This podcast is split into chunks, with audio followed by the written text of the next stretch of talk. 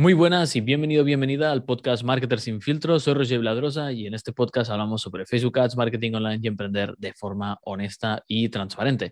Hoy tenemos un episodio de Facebook Ads, eh, será muy cortito, vamos a ir muy al grano.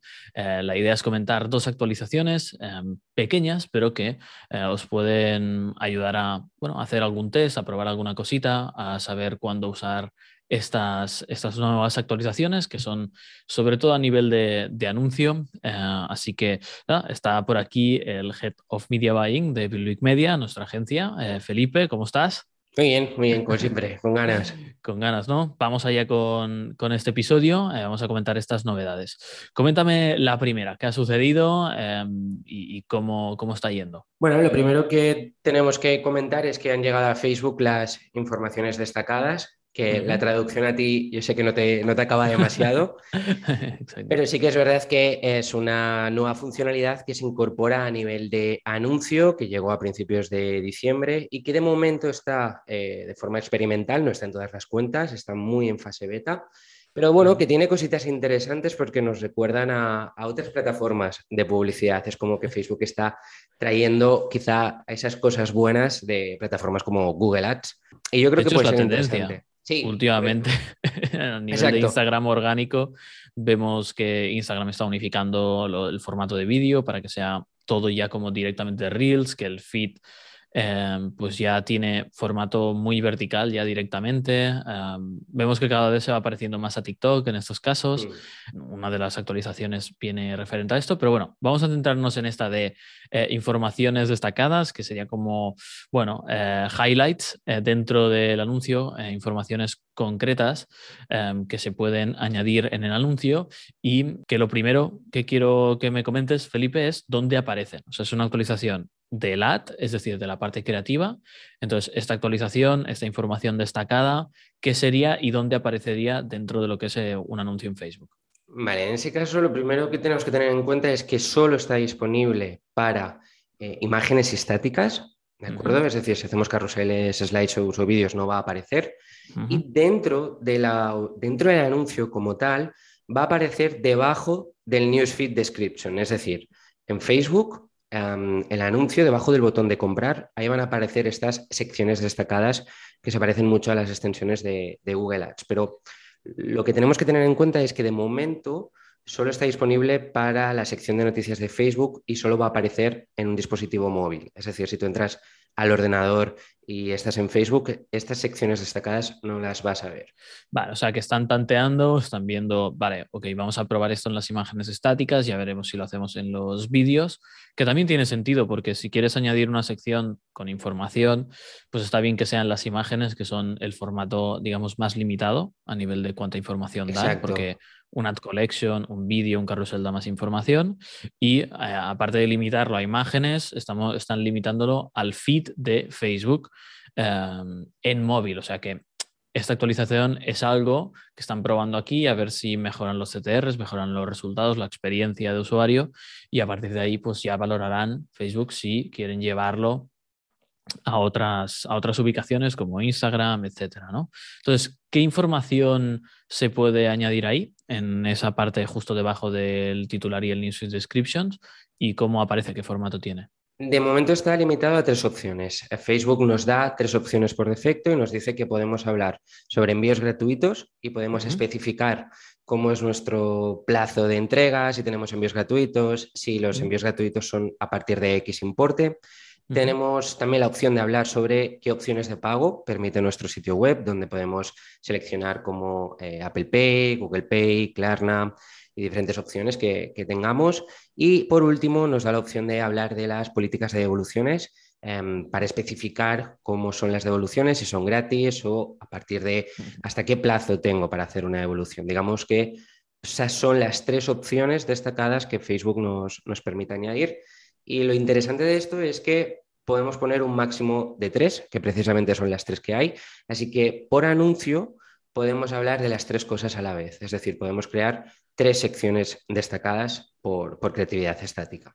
Vale, pues pondremos una, un, screenshot eh, para que veáis cómo, cómo, aparece esto en las notas del programa, en la web, para que bueno, podéis tener una idea que es así en audio, cuando hablas de algo visual, pues puede parecer un poco abstracto, pero quedan como, como unos bullet points con unos iconos, ¿no? Eso es, eso está muy guay, de hecho es la parte que más me gusta, porque lo hace muy visual, es decir, cuando tú, por ejemplo, pones envío gratuito, te aparece al lado una especie de icono de un camión, cuando hablas de eh, las opciones de pago te aparece como una especie de símbolo de, dinero, o sea que eso también lo hace muy visual y va a llamar mucho la atención. Sí, y además igual ocupa un poco más de espacio, o sea que claro. Eh, también puede estar bien. Yo creo que aquí han dicho, ostras, la gente está poniendo de forma redundante en el copy arriba, eh, o sea, la, mayoría de anunciantes e-commerce pues ponen envíos gratuitos y la política de devoluciones la suelen poner en el texto del anuncio. Igual han querido que, bueno, que el anuncio empiece más parecido a algo orgánico, porque a la que ves cualquier publicación que habla de envíos o políticas de devoluciones o algo así, eh, ya huele a anuncio, pero que empiece el anuncio igual más parecido a algo orgánico, pero que luego veas que eso es un anuncio porque lo tienes justo, justo debajo. Yo creo a ver qué tal y cómo evoluciona. Dime, dime. Yo creo que también en ese sentido lo hacen para quitarle peso al texto del anuncio porque... Claro. Como hablábamos en, sí, en un episodio anterior decíamos que Facebook había incorporado como una especie de alerta cuando te pasabas de 280 caracteres en tu anuncio. Entonces yo creo que Facebook ha dicho, no perdáis, eh, bueno, no ocupéis espacio en realidad con temas de envíos gratuitos y opciones de pago, porque ocupar más caracteres y en nuestras pruebas internas y en nuestros estudios hemos visto que, más de 280 caracteres, pues como que empeora el rendimiento del anuncio, que esto hay que cogerlo con pinzas, como dijimos. Con muchísimas pinzas. en el episodio anterior. Pero bueno, yo creo que también es una forma de Facebook de decir, te quito eh, te, te, lo pongo más fácil para dar esa información para que tú lo que es el texto del anuncio lo dediques a, algo más allá de hablar de los envíos o las opciones de pago, incluso la devolución. Claro. Veremos qué secciones desarrolla más, eh, por ejemplo, garantías o cosas así, igual veremos, ¿eh? veremos. Sí, yo creo que lo ideal sería y que ocurra un poco al estilo de Google Ads, que es bastante libre, ¿no? En plan, tú puedes crear tu, tu extensión de texto yo creo que igual la idea es en un futuro ir hacia ahí, ¿no? Poder tener como tres secciones destacadas donde tú puedas poner lo que te, interesa sin entrar dentro del estándar que te marca Facebook. Claro, veremos porque, bueno, Facebook, al igual que con los CTAs, eh, ha ido añadiendo CTAs posibles, ¿no? Que es el, el, call to action del anuncio, pero está predeterminado. Veremos si nos va dando más opciones, porque 100% custom creo que, no nos van a dejar. Eh, pero, pero bueno, son dos filosofías diferentes, ¿no? Google y Facebook. Google es como que mm, le da más igual, eh, al igual que en las políticas son mucho más laxos, por ejemplo en YouTube Ads te puedes encontrar cualquier barbaridad. Facebook se ha puesto muy serio durante los últimos años por, bueno, por los escándalos que ha tenido, etcétera. Y, y bueno, son bestias distintas y Google tiene otra fuente que es un buscador que, mm, le da mucho negocio, ¿no? Facebook, si pierde una buena experiencia de usuario en su, en su app social y tal, eh, se ve más, más mermado, mermada, ¿no? Entonces, dicho esto, ya creo que hemos cubierto esta actualización. Em, simplemente comentar un poco las ventajas, Felipe, ¿cuáles crees que son las ventajas? Así a, bote pronto. exacto, a bote pronto. La primera es clara, yo creo que el CTR será mejor porque al final llamaremos más atención de los usuarios y eso siempre va a ayudar a, que el anuncio sea relevante. Es algo que mm, ya vimos también cuando se pudieron empezar a hacer anuncios en los feeds de Instagram en 4.5. Claro. El CTR también aumentó muchísimo, precisamente por eso, porque el anuncio ocupaba mucha pantalla, en realidad toda la pantalla. Entonces, yo creo que Facebook siempre busca aumentar el CTR, ¿no? Con este tipo de, de acciones, sobre todo tal y como están los CPMs en el último año. Hmm. Yo creo que son como acciones de, contingencia, ¿no? A ver qué puedo hacer para mejorar el CTR. Sí, al final también igualar el terreno en algunos campos, ¿no? Como es comunicar el tema de envíos y, así estandarizar y que eh, la gente, em, los anunciantes se centren en la parte de la imagen, el vídeo, el, copy, eh, más allá de los justificantes de venta como estos que, que son un poco más o menos iguales para, todo el mundo. Pero bueno, eh, veremos, vamos a hacer un test por nuestra parte, ahora que tenemos un poco más de tiempo eh, después de Black Friday, compararemos misma audiencia, todo igual, eh, el mismo anuncio, pero solo con estas diferencias. Veremos qué tal, qué diferencia tenemos. no queremos que sea enorme, ¿no? no es un cambio tan, tan, tan heavy como el que estaba comentando Felipe de pasar de 1 a 1 contra 5, que es algo que afecta a la imagen del vídeo, pero sí que es relevante y, bueno, vamos a hacer ese test y en el próximo episodio eh, os contamos, ¿vale? Eh, como, hey, recordar del último episodio y os comentamos un poco resultados. ¿De acuerdo? Entonces, Felipe, no es el único cambio, hemos avisado que había dos, eh, que este también, este lleva un poquito más de tiempo, creo, o por lo menos empezaron muy, muy similar, pero es algo que hemos visto en las ubicaciones desde hace tiempo. Y bueno, es algo ligero, eh, pero es bueno, básicamente intentar bajar CPMs, que haya, que haya más espacios publicitarios. Es una nueva ubicación. Y ahora, eh, nada, Felipe, nos cuentas qué, qué, ha pasado. Es la superposición de Reels, Overlay, que básicamente es poner un, anuncio en formato de sticker o, o de banner publicitario dentro de un Reel orgánico. Claro. Esto, yo sinceramente no pensaba que lo fuera a ver nunca en Facebook, es decir, el hecho de incluir publicidad dentro de un contenido orgánico, es decir, que la publicidad no tiene como su espacio propio. Que es algo, es, aquí está la gran, el gran qué, la gran diferencia, que es que no es entre contenido orgánico, Exacto. meto un anuncio que intento que se parezca a contenido orgánico.